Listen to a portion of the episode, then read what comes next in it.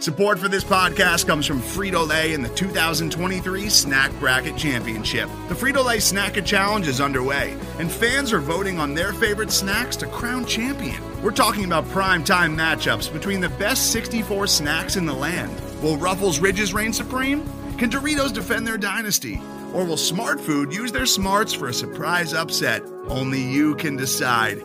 Get in on all the action for a chance to win up to one thousand dollars or a year's worth of snacks. Let your snacks be heard. Just go to Frito Lay Snack It dot S B Nation dot com to vote and enter for a chance to win. No purchase necessary. Sweepstakes ends April third, two thousand twenty-three. Void where prohibited. Year's worth of snacks awarded in the form of fifty-two coupons, each good for one bag of chips. See official rules at Frito Lay Snack It dot S B Nation dot com.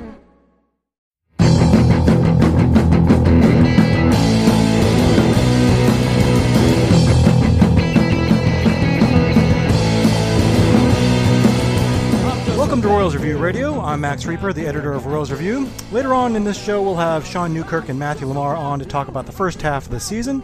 But first, we have a special guest. Cody Tapp is the Royals insider for six ten Sports in Kansas City. He's always a great source of information uh, and also a good source for Royals news. Cody, thanks so much for joining us. No problem. Thanks for having me, guys. Uh, first of all, I have to ask, uh, how's Ned Yost treated you so far as the, as the new Royals insider? You know, salty. He's always a little salty. Um, I think people are always worried that uh, it's like, man, boy, it just must be must be tough. I'm like, no, it's okay. I think this is uh, I've come to accept that this is who Ned is. He likes to give you a hard time sometimes, Max, and so I think with all of that, uh, I'm pretty used to it. So he'll give you a hard time, um, but you know, I think I'm I've settled in okay despite that. And sometimes he's fine, right? Sometimes he acts totally normal, and every time he. Uh, You know, he tells you that he doesn't have a belt on, so it just depends on the day. But overall, overall, I feel like it's going all right.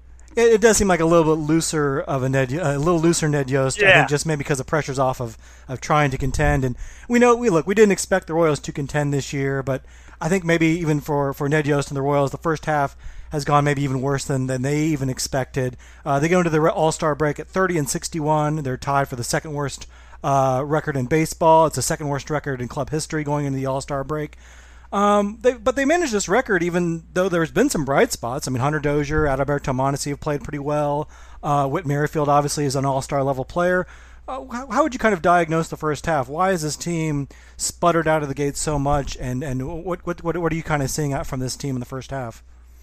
First, I mean, even internal projections didn't have them as a playoff team. They had it more at like seventy wins, which means this is still a disappointment. This is still below how they felt like they were supposed to be performing. And I think the simple way is, you know, a lot of times you can find examples through the past. We don't do comparisons just to, you know, like find some other thing that reminds you of it. But what you should do is go back to those years when the Royals had good offensive talent like Beltran or Dye or Sweeney. And you're like, boy, how can they have a guy performing this well and still be a bad team? And the answer usually ends up falling kind of on the same thing. It's pitching. Like, offensively, the first, and listen, the, the entire lineup has not been some devastating force. But I think if you said, hey, this is the first half Mondesi would have, this is the first half Witt would have, Dozier would have, Soler would have, you'd be happy with about half the performers in the lineup, including you should have been surprised by even what you got out of Martin Maldonado. So, you know, there's a decent chunk of the lineup that you'd be like, okay, this has gone okay. The other half was pretty bad for a long stretch there, too, because Maldonado didn't have a first good, you know, month and a half, and Owings really struggled for that entire stretch, and they had a hard time getting any production out of center. And so all of that kind of piles on. But then pitching-wise, right now, what, Duffy's been their best guy, and he missed the first month and a half. Keller's regressed at least a little bit numbers-wise, although I don't think his stuff is way off from where it was last year. And then the rest of the starters, Homer Bailey's actually been pleasantly surprising to me. But then the back end, they already had to change one guy in Lopez. Sparkman's E R A is over five now. And then you go to the bullpen where consistency hasn't been found at all. And I think that that's the long and short of it. I think pitching is more to blame than the offense, but, you know, several things have kind of worked against them to end up where they are. And it seems, I'm sure that's really frustrating, too, for an organization that's stressed pitching so much to, to come out and have a year, you know, back-to-back years like this where pitching's been such an Achilles heel. And, and like, this has been the second year in a row where the team has, I think, played much worse than expectations. It seems like they're on their way to, to at least getting around one hundred losses, just like last year.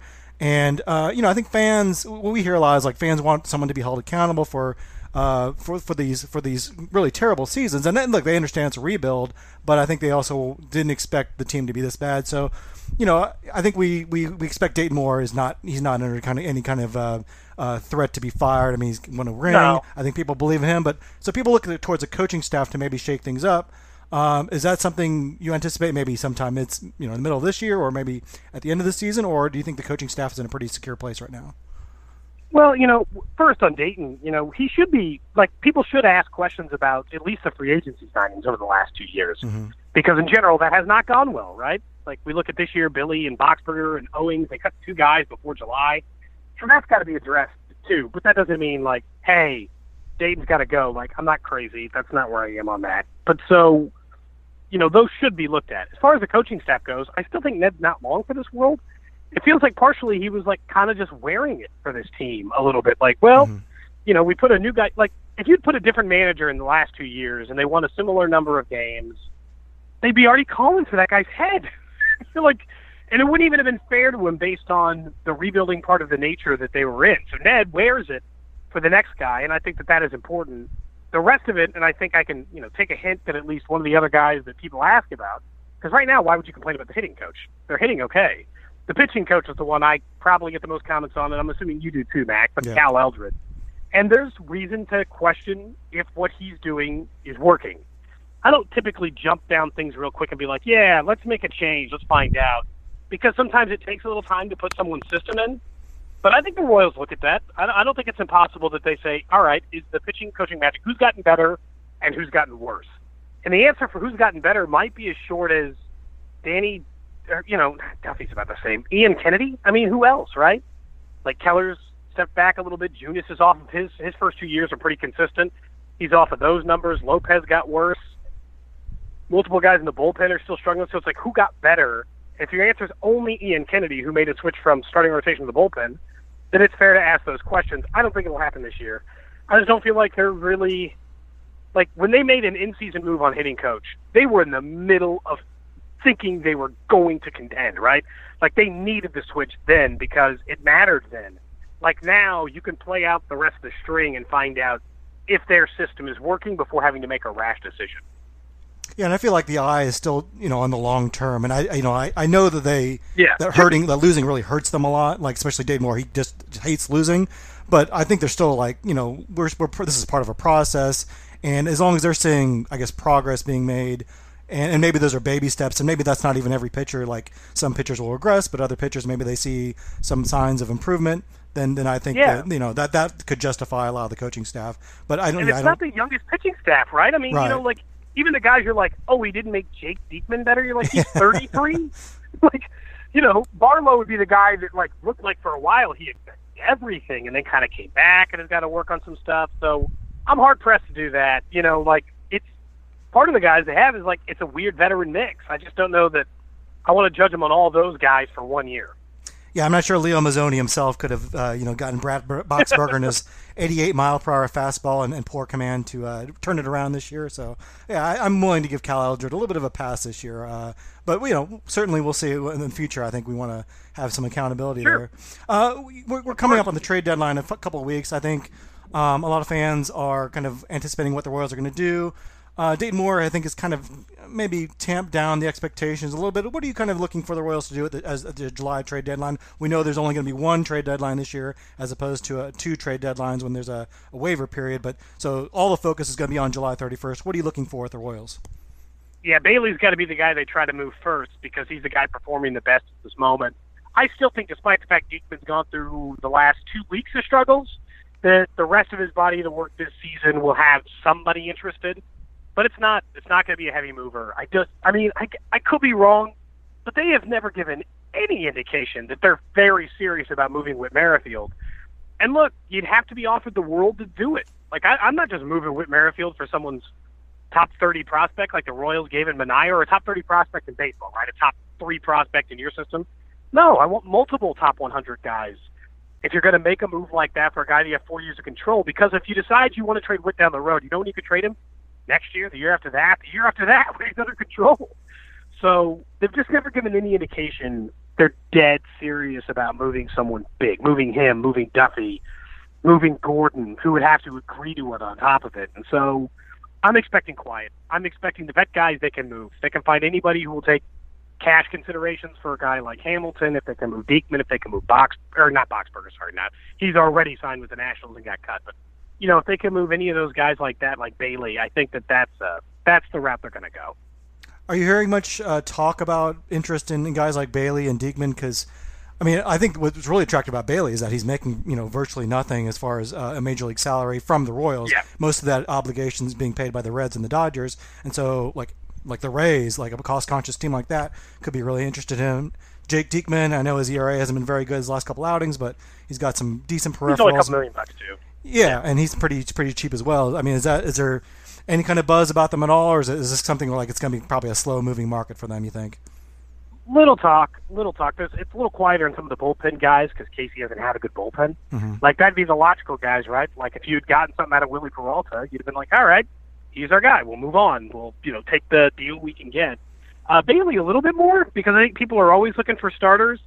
Even playoff teams that don't end up using those guys in the playoffs like having another guy who can start down the stretch for them and not blow it. And so I think he's had a little more chatter to me around the league. I just think people are waiting to pull the trigger on him because he's not one of those guys that you feel like, hey, we better get him in to start today, right?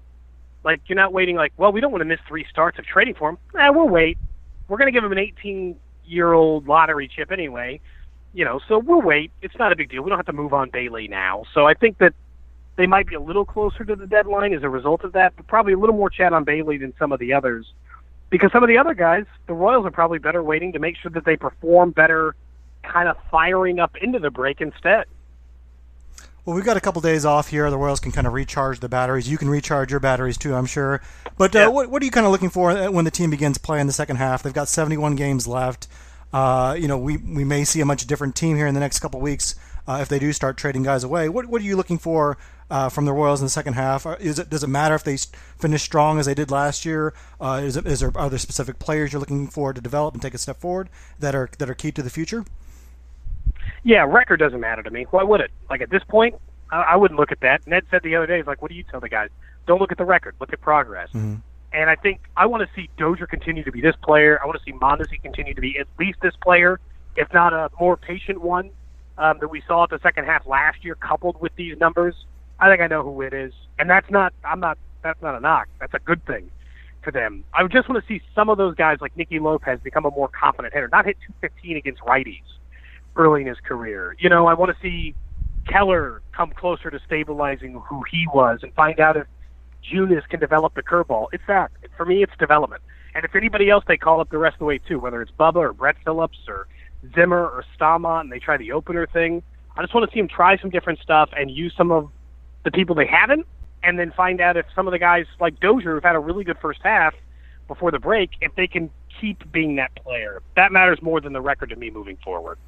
Yeah, I'll be interested in seeing if they do try some of those experiments. And the opener has been, been talked about so much that I think it's it's at least something they, they should do it for two months down there, right? They have to yeah. be really thinking about doing it. Right, yeah. There's been so much buzz. I, and I'm kind of interested to see, you know, how long they do commit to it if they do try it. So it'll be yeah. like, kind of an interesting experiment. But, uh, yeah, there's. I think it, it could be a lot of a lot of reasons to tune into Royals baseball, even if it's not to see them win games. I think there are some young players that I think are definitely uh, integral to the long-term future of this franchise that we need to get a look at. So that'll be interesting to watch. It's not the same as like four, It's not the same as like twenty twelve and like everybody who's going to be on that roster all came up together. Right. Right. Um, they've already got some pieces that are here now, and some are in A-ball, and some are in Double A, and some may, maybe in Triple A. If, you know, if those things work out, I think a lot of it is just based in this. You know, what makes work. So I think that's why you're just trying to figure out if these guys can perform that second half. Have you heard from the, the team at all about how they feel about the performance of some of those young players in the minors? I mean, we know the hitting, uh, the hitters, especially in Wilmington, are not doing very well, but the pitchers seem to be uh, doing pretty well, especially, you know, the guys they took in last year's draft. Is there kind of just an overall view of how the team feels like their farm system is progressing? Yeah, I think they're really happy with the pitching. And I think they still understand, like everyone else in You know, everyone should probably understand now that Singer, Coar, Lynch, Bubich, you know, whoever, like that whole group, uh, yeah, they're not all going to, like, come through and be aces, right? That's just not how it works. But they're really happy with the pitching, especially how much they committed to it the last couple of years. But I think they still realize they need more talent in there because of look at how much they paid. in both international and draft money. They spent like fifteen million dollars across four players from O'Connell and, you know, and obviously Bobby Witt and everything they spent on those guys. So I think they know that they still need that. I think some of the hitting is a bit of a concern at those lower levels, but everyone's still really high on Lee. Everyone's still really high on, you know, when Kyle Isbell gets back up and rolling. And so I think that, you know, Bobby Witt can be the boost to that too, hopefully. So they, they seem like they're feeling pretty good about it, but I think it's the same thing. You know, double A and A ball, you know, it doesn't seem like organizationally they're like super high on everybody in triple A, but there's still a few they think can crack through. Well, I did want to take a quick uh, mention about your, your recent podcast. You got a chance to talk to Brad Keller on your podcast, uh, Tapping the Plate. Uh, what did you learn from, from Keller? Well, I mean, you know, we did talk a little bit about like just him coming up and when, you know, even in high school, he wasn't expecting to be the kind of draft pick he was, man. He was committed to some tiny school in South Carolina or North Carolina, right? Just some itty bitty, you know, college that he was going to go pitch at and then try to go from there. But because he ended up pitching against guys like Clint Frazier in the same state, strike him out a couple times in a game, scouts took notice. And that's how he ends up, you know, being as high of a draft pick as he was for the Reds and how the Royals got their attention in triple A. Plus, I asked him silly stuff like, you know, who would win in a wrestling match between Dozier and Gordon. So it was good. It was a really good. Ooh, you know, that, I didn't that, know a that lot I about him. Know. Now, I kind of want to see that happen. Yeah, a little bit, right?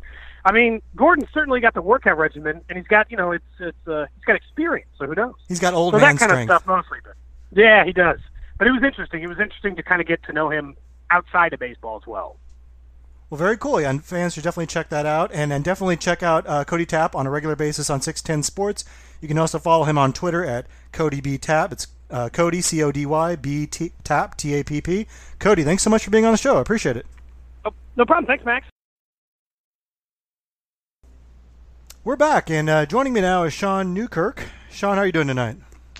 Hi, Max. I'm ready to talk about this, uh, this whatever team, whatever kind of team this is. I'm ready to talk about it. Uh, I don't know if we have a good adjective for it or not. It's a team full of speed, and we've seen how well yeah. that worked out. Uh, also joining us tonight is Matthew Lamar. Matthew, how are you doing tonight?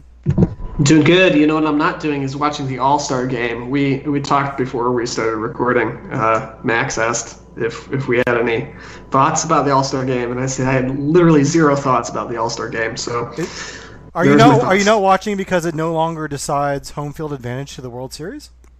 No. I mean, it's... It's just less fun when the Royals only have one player. I mean, like, that's been most of my life. Give me give me multiple Royals players who might play, and then, then I'll watch, you know. Um, well, but, I think the, the difference, though, at least Whit Merrifield is deserving, unlike, you know, Mark Redman or Ken Harvey. And I think he does have a decent chance of getting in the game tonight. We're recording this during the All-Star game, so I guess by the time you hear this, you'll know if Whit Merrifield got in the game or not. Oh, uh, Sean, I, are you are you a big All-Star game watcher? Dude, I totally forgot it was tonight. Uh, But that doesn't answer your question because, yes, I usually do watch it. Um, I, I, you know what? I kind of like the celebrity softball game, to be honest. Um, I wish they would air the full thing of that. But, um, yeah, no, I'll, I'll watch the All-Star game a bit. Um, I, I don't even know. I don't even think I cared that much um, when it actually, quote-unquote, mattered. But, um, I don't know, it's just kind of cool to see all the people there. So, yeah, no, I'm, I'm, I've got it on now. Thanks, Matt. So yeah, I, I used to watch it as a kid a lot, and then when the Royals when the Royals were really bad in the late nineties and early two thousands, like, and they only sent, you know, Ken Harvey or Mark Mark Redman, I yeah. totally stopped watching. I just was not interested in seeing a bunch of Yankees and, and, and you know the good teams and no Royals.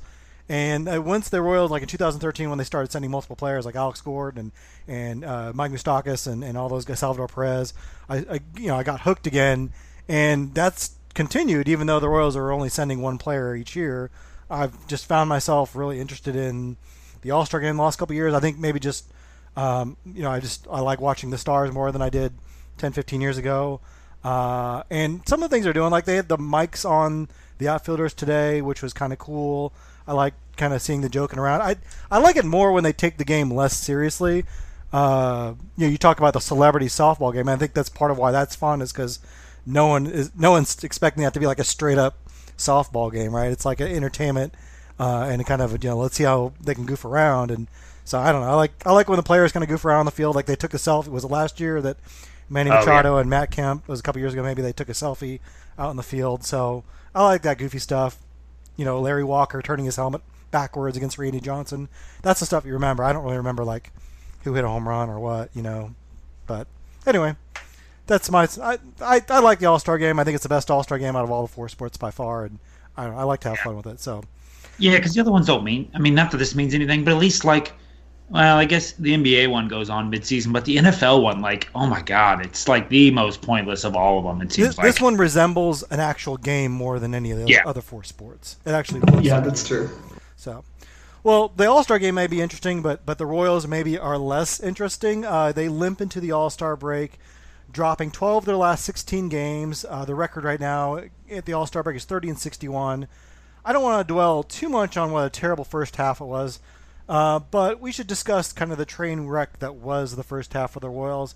And I just want to discuss kind of, kind of the best and worst things from the first half. So um, let's, I guess we'll start with the optimistic side first. And Matthew, you're our ray of sunshine.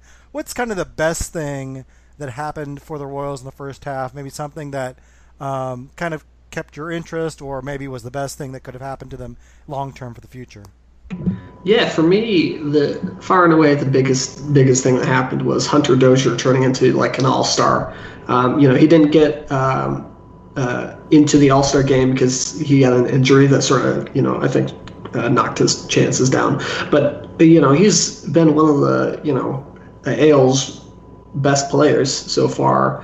Uh, you know, um, two point two W A R. In sixty-eight games, you know, that's that's really that's really great. That's almost, you know, four and a half, five five win player. That's a really nice player. And the best thing is not that it sort of happened and, you know, he was a oh breakthrough player, kind of like like Alex Gordon. You know, Alex Gordon before his breakthrough season in twenty eleven, he was a decent player. You know, he was he was okay. He was he was somewhat productive.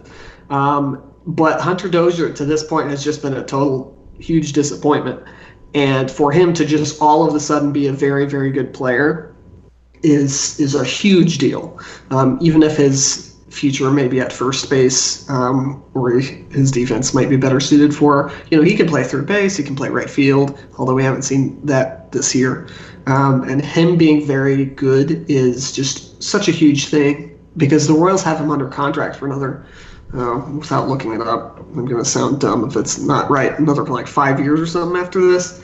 And, right, yeah, uh, yeah and that, that's huge, you know, to have, even if he's not going to be like an all-star player again, to, to bank on someone who is a productive, middle-of-the-order bat kind of guy, just out of nowhere is a huge deal um, for for the Royals. And you, you got to feel good about Hunter Dozier, who was who was selected eighth overall in the twenty thirteen draft, and was just one of the, you know, the big misses of Dayton Moore's draft uh, career, so to speak. And and he's doing well, and that's that's just really great to see, just from a fun standpoint, from a personal standpoint, from a Royals future standpoint. What about you, Sean? Is that the best thing uh, you think happened for the Royals this, this uh, first half? Um, I mean, to to be honest, I'm not quite ready to to anoint him as good just yet. Um, I was looking at this just the other day, and over his last one hundred fifty plate appearances, he's got an eighty-six W R C plus. Part of that was leading up to him getting hurt, of course, um, but and part of that is coming back to being hurt. But I mean, he he had a really obviously really good start, but since May, I think he's basically been um, like one hundred W R C plus, which is good. Um, but we'll see what it ends up being. Uh, I, I think there's a still a wide variance on him, uh, and we need kind of more sample size on it. I, I, I think the good parts of the first season, um, I'm going to focus on the minor league stuff where it's nice that, I mean, the, the hitting side has gotten really bad, um, other than, you know, Witt Junior, uh, who we haven't seen much of. But, you know, all the guys that people were hoping would take step forwards that kind of were fringe top one hundred-ish guys have kind of not. Um, if anything, they've gone backwards. But the pitching side, at least, has done, has, has looked well. Um, take everything in Wilmington with a grain of salt, but uh, Coar's looked fairly good um, in double A so far. Singer has been kind of hit and miss. Um, Bubik's done really well. Lynch was doing really well before he got hurt. So um, that's...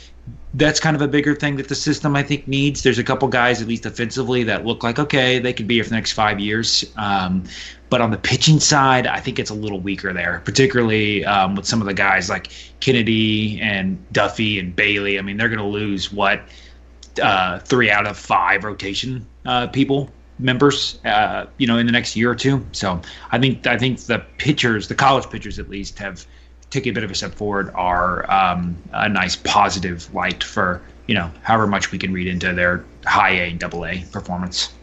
Yeah, I think those are two really good answers. I think if I were to add another one, to be that Whit Merrifield has, has kept his trade value. Um, if and we'll see if he's going to be a tradable asset that, that does get flipped, or if he's actually part of the long-term future. But, you know, ever since he came up, I think there's been whispers from a lot of people on our side, and myself included, that, you know, it's not sustainable. He's going to go back. You know, he's, there's nothing in the minors to suggest he can keep this up. He's going to eventually crater.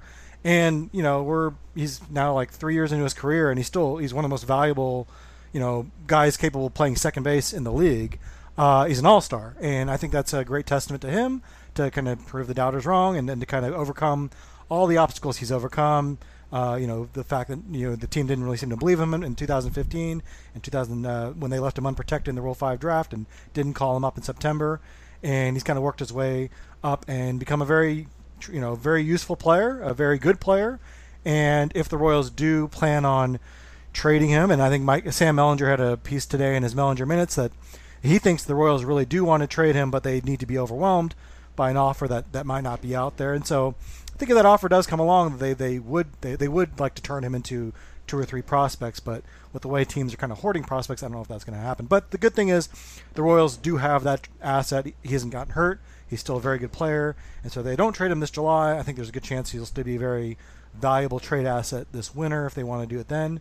Uh, so we'll see. Uh, but they, I think that's been a good good development this in the first half of this season, uh, if they can trade him at the deadline. Yeah. Worst thing from the first half, there's a lot to choose from, Matthew. Uh, but so much to choose from. But what's kind of maybe the absolute worst thing from the first half of the Royals?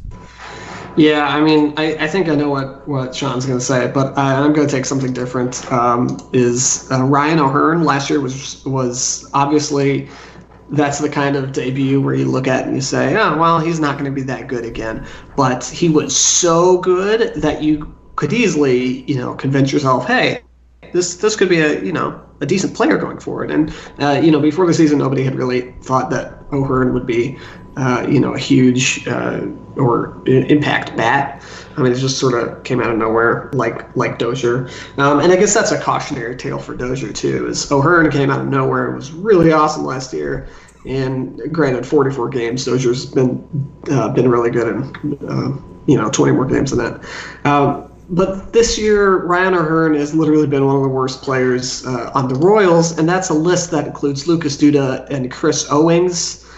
And that's, that's just that's not good. He's basically his biggest problem um, is that all of the power that he showed uh, last year is basically dried dried up. Last year he had a three thirty-six isolated slugging. Uh, this year in the majors he's had a one forty-five, and he's the type of player, he's a pull he's a pull hitter from the left side that he's going to get shifted on a lot. He's he needs that power in order to um, to do well, and it's it's just not there. The, now the good news for O'Hearn is that uh, his walk and strikeout percentages are pretty much right in line with what they were last year. Um, so that's good. That's not the signs of, you know, some huge plate discipline issue that's that's going on, which is kind of, kind of tricky to fix. Um, and also his, his batting average on balls in play is pretty low at two twenty-five. You know, again, he's going to get shifted on a lot, uh, and he's not going to have as high of a BABIP as, you know, Whit Merrifield. Um, but that's still pretty low, and you would expect maybe that that would rise and that the power would come back. Um, I don't think we've seen the last of O'Hearn so far uh, this year. Well, that doesn't make any sense. I don't I don't think we'll see we have seen the last of O'Hearn this season. There we go. Um, he'll be back. The question is whether he'll be a shadow of himself last year or just a mess, which is what he's been this year. And that's the Royals don't have a lot of young players, and for one of their young promising players to just turn into a pumpkin in such a severe manner is is one of the the biggest uh, you know reasons why the season is what it is. Yeah, that's a good one, because you know the, the Royals have had a lot of bad players, but most of them are guys like you didn't have any expectations for. Like I didn't think you know Brad Boxberger was going to be that great this year, or Lucas Duda. I, I didn't expect him to set the world on fire, but Ryan O'Hearn, I thought there was a fair chance he'd be a pretty solid first baseman this year, and he that to have him have such a disappointing first half, I mean, that really does kind of put a, you know, put a crimp in the, the long-term future for this team a little bit. Uh, Sean, I know you're usually, it goes against your grain to be negative, but if you could find something yeah. negative from the first half, what, what would it be? Matt, what did you think I was going to say? I thought you were going to say uh, proud of Melendez and Matthias. Uh, yeah, I mean, that's that, that was part, that was one of the things I was kind of thinking. Um, and But I kind of covered that a bit. Uh, so, yeah, I mean, that's a good one. Uh, I agree. Um, that kind of sucks. Um, in a similar, how about this? In a similar vein as O'Hearn, not that Mondesi's been bad, but, I mean, there were people who thought maybe they were a little overexcited. Um, they thought that Mondesi might get M V P votes. And I know one prominent um, Royals um, media writer Uh, thought that he doubled down on it. Thought that Mondesi would get top five M V P voting, and you know Mondesi, while he's obviously been kept up uh, a little bit of what he did last year, um, you know he's got a ninety W R C plus so far this year, and he's actually produced less value, almost by a full win, and call it fifty more plate appearances than he did last year. So he hasn't quite kept up the pace. He still looks like he's going to be um, on most years a two, three, maybe even four win player, which is obviously great.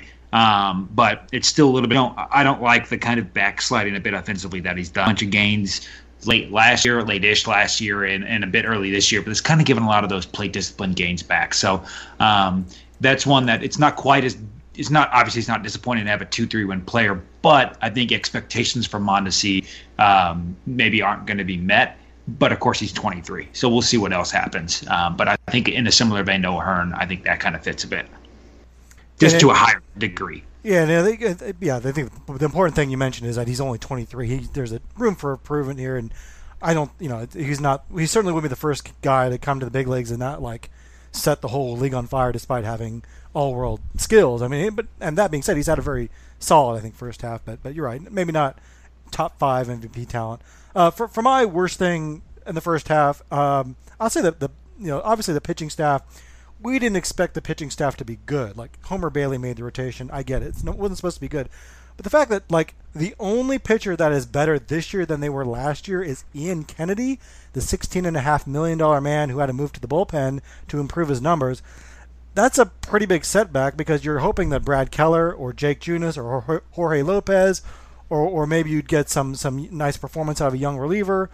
And they really haven't gotten any of that. I mean, pretty much everyone has taken a step back and regressed, and um, you know whether or not that falls on Cal Eldred or not, I, I'm not really that convinced it's it's on him. I think it could be just the, the talent we have. Well, let's uh, let's talk about the first half M V P, uh, Matthew. I guess there's only a couple of choices here. Who, who's kind of your first half M V P for the Royals? I think it's Dozier. Um, you know, I know he hasn't played as many games as Merrifield has, um, which was another great choice. Um, but Dozier's been really better on a per game basis, and the difference in total value is pretty, you know, pretty minimal. So I'll go with Dozier. Sean, is that your choice as well, or do you have another choice? Um, yeah, I think Dozier's a good choice, but I'm gonna go with Merrifield. Um, I think Dozier has done well, and I, like I said, I think it's a good choice. But um, I think it's some of the M V P you've got to give to the guy who's played a bit longer too, uh, and you know, I think Mer- Merrifield has. Um, an extra like eighty at bats and twenty more games. So I'm going to go with Merrifield, um, but Dozier's a good choice as well. I'll go with Merrifield as well. Uh, and like you said, because he's he's played more, he's he's their all-star rep. He leads the team in, in, in wins above replacement, uh, both on Fangraphs and Baseball Reference, although that's a lot of that's a factor of his playing time and Dozier missing three weeks. And I think Merrifield, you know, he's he showed he's good. He's, he has a little pop this year. He can hit for uh, contact. He can hit for average. He can uh, steal bases, obviously, plays good defense. And also, he showed his versatility a little bit when Nicky Lopez came up. He could move to the outfield. So, you know, I think that's a pretty valuable player. And so I think for the first half, he's he's your Royals M V P. Uh, what about least valuable player? I know there are a lot of candidates there, Matthew, but who who is the least valuable of them all? Um, it's real easy for me. It's Lucas Duda, who has been really terrible and also really useless. Um You know, when the Royals started off the year, remember they had Schwindel and Duda and O'Hearn, and, and you know, eventually it worked itself out. Um, but there's no there's no reason for him to be on the roster like at at all. Um, you could have any number of other players on the roster, and it would be more useful um, for them and for the Royals' long-term, you know, hopes. And other than just Lucas Duda, who's been really terrible and just sort of sort of useless. You know, I get Chris Owings. You know, everybody probably probably judging the amount of vitriol I, I've uh, seen about Owings versus Duda. People hate Owings a lot more, but the thing with Owings is that the Royals sort of needed a guy like Owings, um, you know, and credit to them, they, they cut Owings when it wasn't working out. But, you know, they really kind of needed a guy that could play backup shortstop um, to sort of be a fill-in until Nicky Lopez was ready. Um, it just turned out that Owings was bad. You know, that's that's not a good result, but, you know, Duda has been bad, and also just I I can't I can't say enough enough things about why I'm frustrated that Duda's on the roster. So definitely Duda. Duda the dud. Sean, who's your least valuable player? Um, I'm still going to go with Owings. Um, unfortunately, we didn't get a full season from him. I really wanted to see if he could break the record. Uh, the Royals. Yeah. For the record for negative wins above replacement? Yep. Um, what is the record? I, I, I want to say someone got... Pena Junior Oh, okay, that makes sense. Well, might not be, but that was my guess. Uh, yeah, I was gonna say there was some, there's a couple of players that were just really bad defensively back in the days before we had good metrics that, you know, were, that accumulated quite a bit of negative W A R just because they were so bad in the field. But, yeah, but yeah, Tony uh, Pena Junior is a good one. I, that might be the record. It was, uh, yeah. I mean, so I think, yeah, I think it. Uh, of course, Owens. I think Owens is it. I mean, it just was so bad. Uh, actually, oh my God, how did I miss this one? Nepi Perez, oh, two thousand two. Nepi Perez. Perez. Yep, negative two point nine yeah. wins, almost oh, negative three wins. He was so bad. I mean, think about it. That two thousand two Royals team could have won an additional three more games without Nepi Perez. They could have been, they could have been uh, sixty-five and ninety-seven. Wow. Instead of sixty-two and one hundred. Man, they missed anyway. out. Uh, so, yeah, so I think it's Owings. Um, I, I agree. Dude has been just as crap, too. So it's a toss-up between the two. But um, I'm just going to give it to Owings just because, man, I don't know. I was going to say it's painful watching Owings bat, but it's also painful watching Duda bat. So I'm going to – I still want to give it to Owings just because, man, I he he he almost forced Merrifield off his position. That's how bad he was. At least – at least uh, – Duda hasn't been really been forcing anybody off their position, and at least we got him to go on the D L. You know, I don't want a player to get hurt, but at least we got, you know, safe from him for however long it was. So I'm going to go Owings. I'm going to go with Duda because I agree with Matthew. I think Owings at least kind of had a role as a utility player who could play all over the place. I don't get what Duda's role is. Like, he was signed before the season. He, you know, you talk about forcing a guy off the roster. He forced Brian Goodwin off the roster. Not that Brian Goodwin's is any great shakes, and he's cooled off a little bit, but he still has a one oh six O P S plus for the Angels this year. He's been above replacement as uh, level as an outfielder, a guy that has several controllable years left, who you think would have some use to the Royals, um, but they didn't have a place for him because they wanted to make room for Duda. And not only that, but I mean, you know, he's playing right now instead of Ryan O'Hearn. Okay, you think O'Hearn needs to be in the minors? That's fine, but you could be playing Dozier at first base, maybe getting a long look at Calvin Gutierrez at third, or Chesler Cuthbert, um, or you could be claiming A J Reed off waivers uh, from the Astros, former top twenty prospect who uh, didn't really cut it with the Astros, and, and you know might be worth it to see what he can do. Uh, there, you know, there, because first base is so low on the defensive spectrum, you can pretty much be claiming anyone uh, that can hit a little bit and seeing if they. You know, giving him an audition at first base, uh, you know, like I think I talked about this before, but like guys like Luke Voigt were available for nothing. G-Man Choi was available for nothing. I mean, there are guys out there all the time. Christian Walker is having a nice season. He was available for nothing. Um, so there's guys out there you can give, you know, that are raking in triple A uh, for some organization but maybe blocked that you can give a, a chance to, or maybe some catcher out there that who can't really play behind the plate and moving to first base would help his career. Some outfielder who can't run anymore. You know, you, there's a lot of things you can do.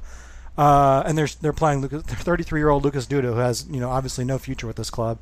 It's it's just aggravating. And and to, you know, I, I even thought he would be kind of decent this year, and he's just been terrible. He's been a terrible hitter. So he's just he's least valuable because of his hitting, and also just because of the waste of a roster spot. It's just incredibly frustrating for a uh, team that should be rebuilding right now. So.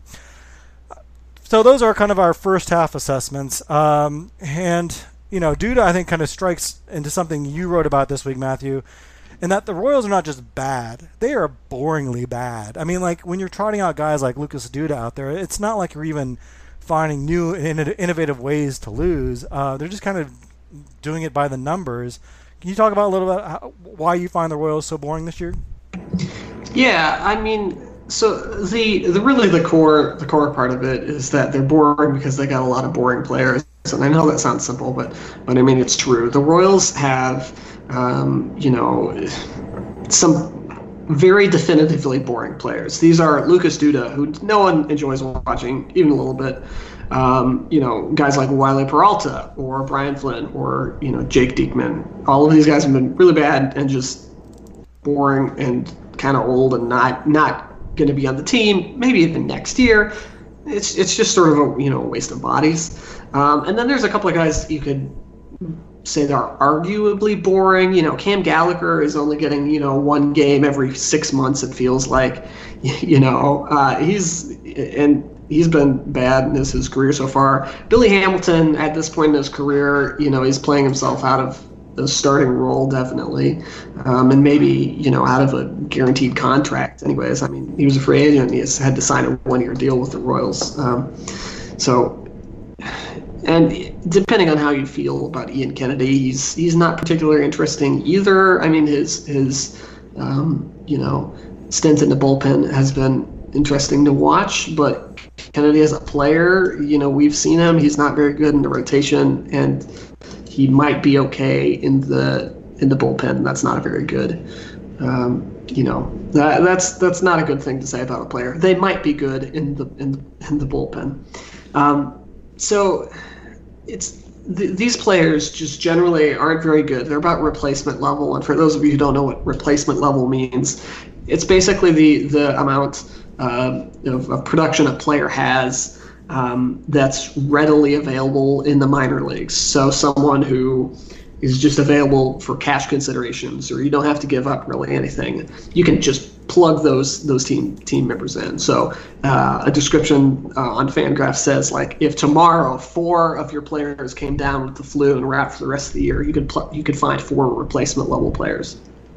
So the Royals are filled with these replacement level players, and they're also, like, older. Like, most of these guys are in their late twenties or thirty at least, um, and The the really sort of frustrating part about it is that they have guys that they could play instead of these players. So for Billy Hamilton, who's twenty-eight, you could play Bubba Starling, who's twenty-six. For Terrence Gore, who should be probably be playing more than he is, but he isn't, uh, you know, replace him with Brett Phillips. That's three years younger. Um, Peralta, uh, replace him with Josh Staumont, because Staumont might turn into something. We kind of know that what Peralta is. You know, Jake Diekman's the, you know, thirty-two. Richard Lovely uh, has been really, really good. And Sean, I know this is one of your one of your things you want Richard Lovely to play, and he should. Um, he's like I said, he's twenty-three. You know, instead of Brian Flynn, maybe try out Kyle Zimmer.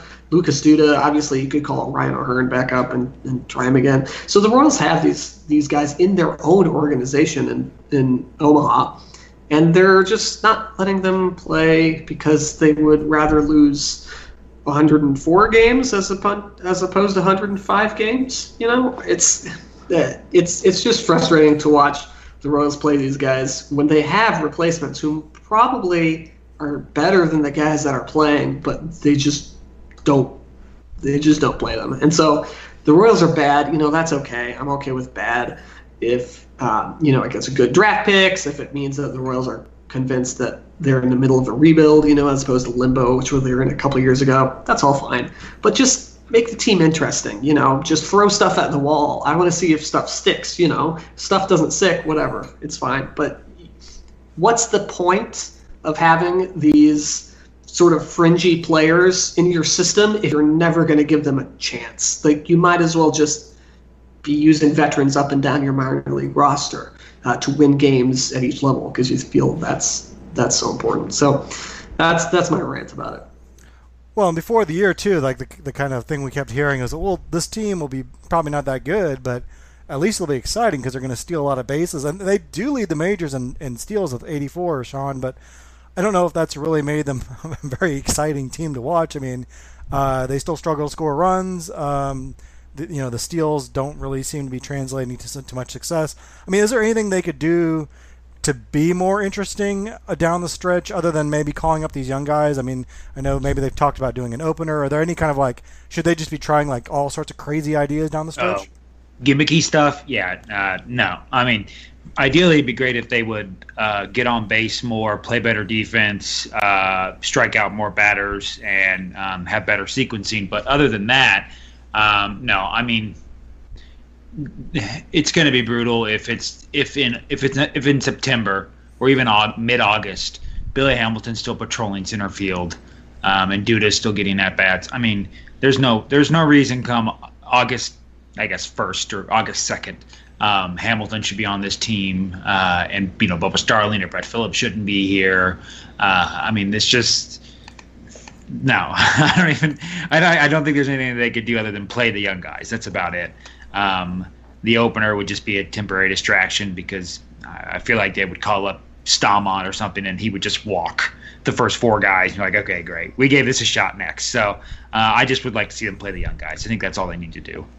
Yeah, I think sometimes when we hear about the opener, we think, well, it's just a, a magic panacea, but like the, it works for the Rays because they have some pretty good pitchers, yeah. and they're, they have a deep pitch. pitching staff. Yeah, uh, the Royals don't seem to have that, and, and I don't know if they'll get a necessarily a better performance from a guy in the first inning than they would if he pitched in the eighth. So, what would be what would be funny is if they tried Ian Kennedy as the opener, and then he just progressively pitched more innings.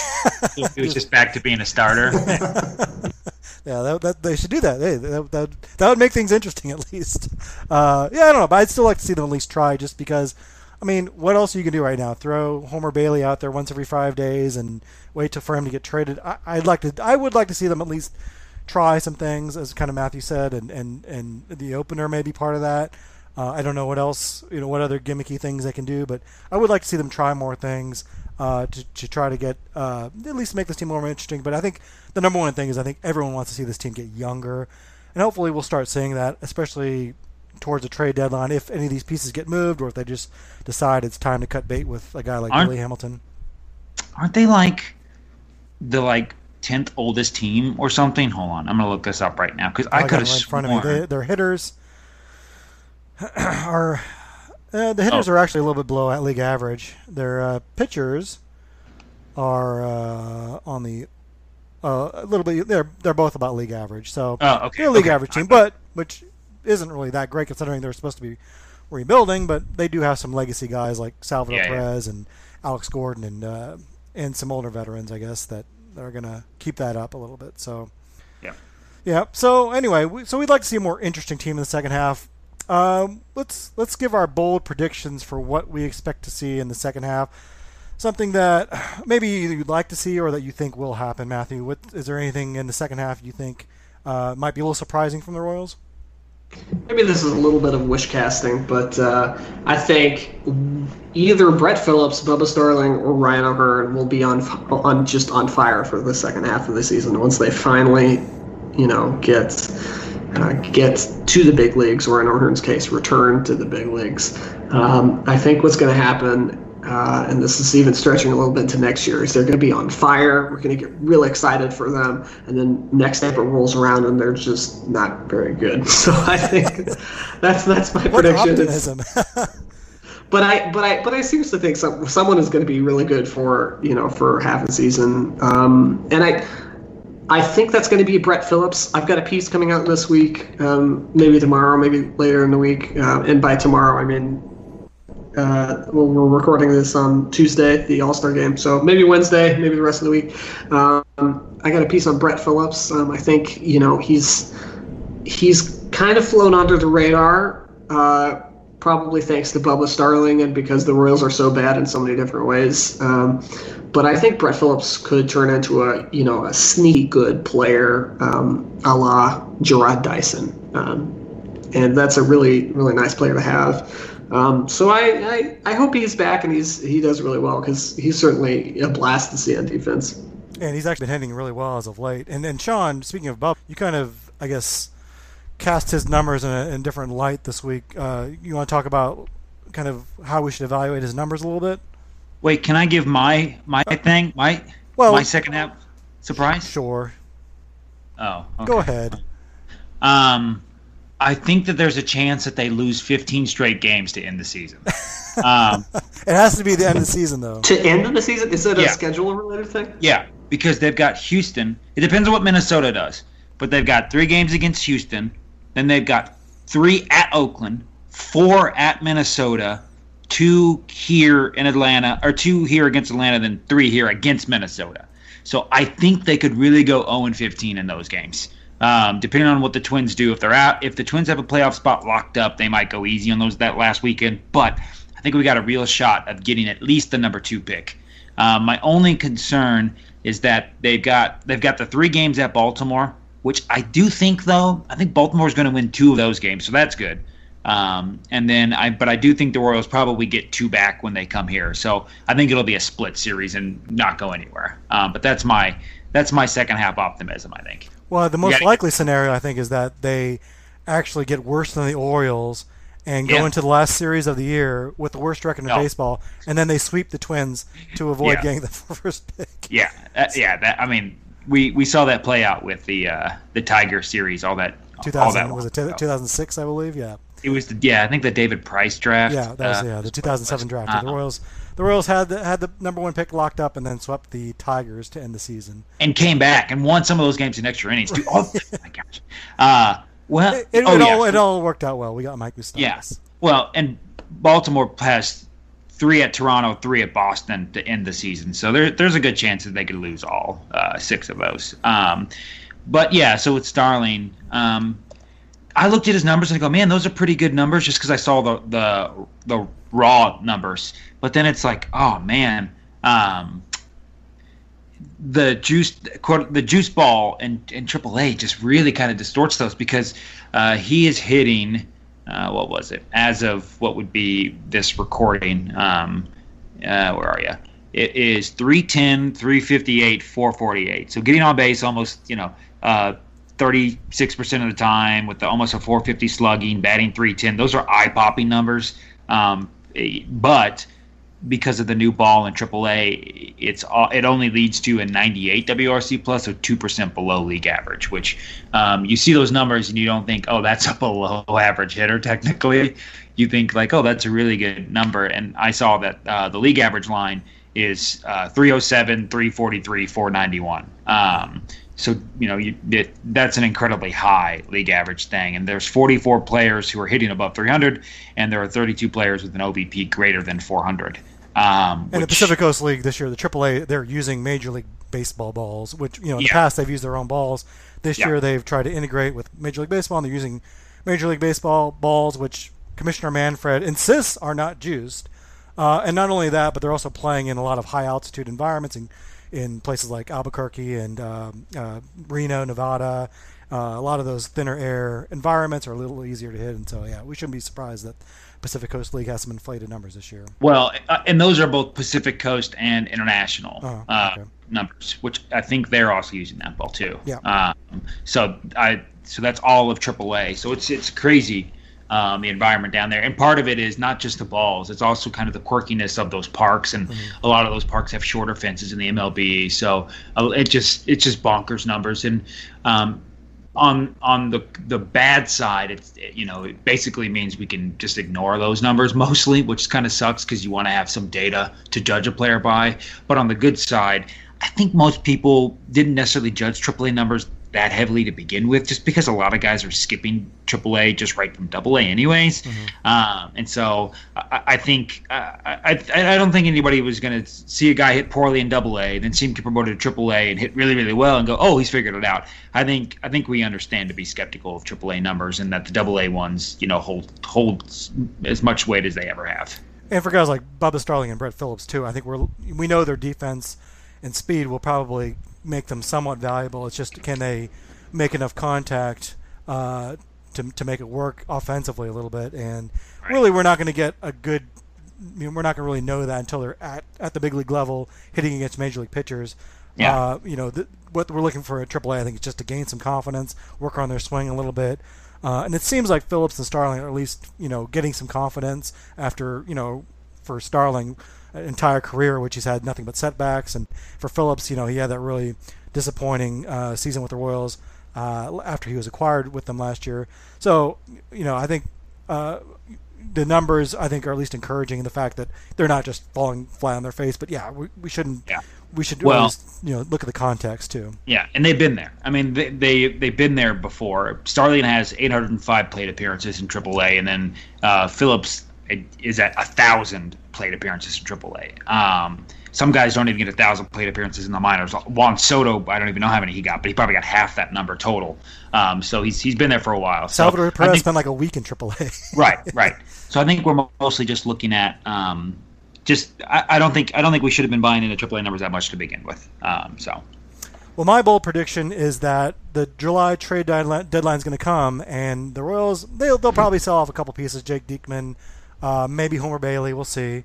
Um, but I think they're actually going to be a buyer, which will surprise mm-hmm. some people. Um, and I think I don't expect them to buy. They're not obviously not for a rental or anything like that. But I think, you know, last year they acquired Brian Goodwin midseason uh, as a piece. Uh, you know, no, they didn't give up much for him. They gave up Jacob Kondrabogan, which is who was a kind of a non-prospect. Um, but they thought maybe at the time he could, you know, help their outfield picture a little bit. There was talk that they were interested in Ryan Healy of the Mariners um, as, as maybe a solution at first base. I think they're going to look to add another piece like that, a guy that's got three or four controllable years left. That I think, I think preferably they'd like a pitcher. Um, I, I don't know if there's a lot of pitchers that are going to be available in that mold, but but if there's maybe a guy that's fallen out of favor, or maybe he's gotten too expensive uh, for a cost-conscious club, and they want to dump him. Uh, the Royals could be there. Uh, maybe an outfielder, um, since they Alex Gordon may not be back next year. Billy Hamilton almost certainly won't be back. There's a lot of, you know, their outfield situation is very fluid right now, so I could see them maybe acquiring someone like that. Uh, that's not going to be anyone great. Um, obviously, if, if a team's trading away, you know, a controllable guy, and you know the Royals don't have a lot of good prospects to give up, that they're going to want to give up, um, so it's probably not going to be anyone that great. Uh, but I do, I, I wouldn't, I wouldn't be that surprised if they pick up uh, someone, because I think they really, I think the losing is really getting to them, and I think they feel a little bit of heat, and they want to at least be um, non-terrible at next year, and so I think you're going to see a big push to to be at least a seventy-three, seventy-five win team next year, uh, just to get some, you know, plausible major leaguers that are on the young side on the roster. So look for that maybe at the deadline if there's a deal they can work out. Uh, the Royals will resume the season on this weekend. They've got seventy-one games left. Knowing, uh, you know, we, we gave our preseason predictions on the record before the year. I think we were all way off because I think all of us had at least seventy wins, I want to say. Um, what, knowing what you know now, knowing how they started, what's kind of your prediction for the final Royals record to end the year? Uh, Matthew, we'll start with you. one hundred five losses. That's one more than they had last year, but that's actually moving forward a better record um, than how they've done so far. So they're on pace for, I don't know, one hundred eleven, some, something around that. I haven't, I haven't done the math in, in a little bit, but they're on pace for a lot. And so if they get to one oh five, that'll actually be somewhat of an improvement. They so. lost to two out of three every three games so far this year, so that's fifty-four and one hundred eight. So yeah, that would be an improvement, and that would bring them one loss shy of the franchise record. So that would be, think about all the excitement generated in Kansas City in September as everyone watches to see if they can break the club record for losses in a year. That would be that would be something exciting for the for, for the boring season you've they've had. Uh, Sean, what about you? What do you think their uh, final record is, especially if they lose fifteen games in a row? Yeah, I mean, I think we could get. Um, I didn't think about that one. I think I, I mean one hundred's happening. I think the question is, is it going to be one hundred, one hundred or one hundred ten? one hundred ten is tough. Um, what did the Orioles lose last year? Let me see. twenty eighteen. one hundred thirteen, I want to say? Yeah, one fifteen. one fifteen. Um, that's a lot. Yeah, that's really a lot. Uh, I'll, I'll say one oh eight. I'm going to go one oh eight. Um, so one sixty-two minus one oh eight. That's pretty much the gonna, current current pace right now would get them in one hundred eight yeah. losses. So fifty-four and one oh eight. Um, I really think that they could push one hundred twelve or one hundred thirteen, um, but I'm going to say, I'll, yeah, I'll, you know what, one ten. That's what I'll do. I'll, one ten I'll take final my, prediction. Yep. So we, you know, last week with Craig Brown about how this team is actually at least with, by run differential, a little bit better than they've been. Like they, they're thirty and sixty-one, but by the Pythagorean win-loss percentage, they're thirty-seven and fifty-four, which seven runs, seven wins. So they're seven wins, wins worse than you would expect based on the run differential. And so I took the final seventy-one games, said, okay, what if they actually played to their run differential over the last seventy-one games? And I crunched the numbers, and I got to one hundred, uh, it was one hundred two losses, sixty and one hundred two. So they would actually they would be playing the same as far as run differential, but their record would be, would improve, you know, quite a bit uh, over the last seventy-one games. Still not great. sixty and one hundred two is pretty bad, uh, but it wouldn't be. It's not quite as bad as, as you guys are predicting. Uh, and we'll see. I think getting younger Uh, will help. Uh, not having Chris Owings and Brad Boxberger, and hopefully Lucas Duda will be gone pretty soon. That could help as well. Of course, with the young players, you never know, but um, I think there's a chance they could play a little bit better down the stretch. Uh, but listening to Sean talk about that schedule, that makes me a little leery, because, man, because it does seem like the Royals have not played a lot of really good teams so far this year, and I guess that's true because it's all stacked to the end of the schedule. So. Yeah, we'll uh, we'll see if they we'll see how correct our optimistic uh, projections are at the end yeah, of the year. Yeah, they've they've still uh, let's see, they've got a bunch of Cleveland games still. Mm-hmm. They've still got to go to Boston. They've only played Minnesota uh, like five times, right? Right, yeah. right. They've got two more against the Cardinals. The, uh, they got four against Oakland. The, the Braves. Uh, they've got two series against the Braves. Yep. Three more against Houston, and then, like I said, three at Oakland, and then um, there is nice the nice part maybe, um, which I guess you don't even want to be nice because you want the number one pick, but they still have six against the Orioles, I think, six against the Orioles, and then uh, three against the Marlins. So they picked a good year. I mean, this will be a fun year because all the bad teams are facing each other. Each other. Yeah, yeah we'll, we'll have to celebrate those series and maybe hype them up a little bit. Uh, for the the right to the number one pick next year. So, yeah, lot, lot to look forward to in the second half for Royals fans. Uh, well, anyway, that'll do it for our show tonight. A big shout-out to Cody Tapp for being our guest, and uh, thank you to Sean Newkirk and Matthew Lamar for being on the show today, and thank you, readers and listeners, for visiting our site, and we'll talk to you next time. Hey!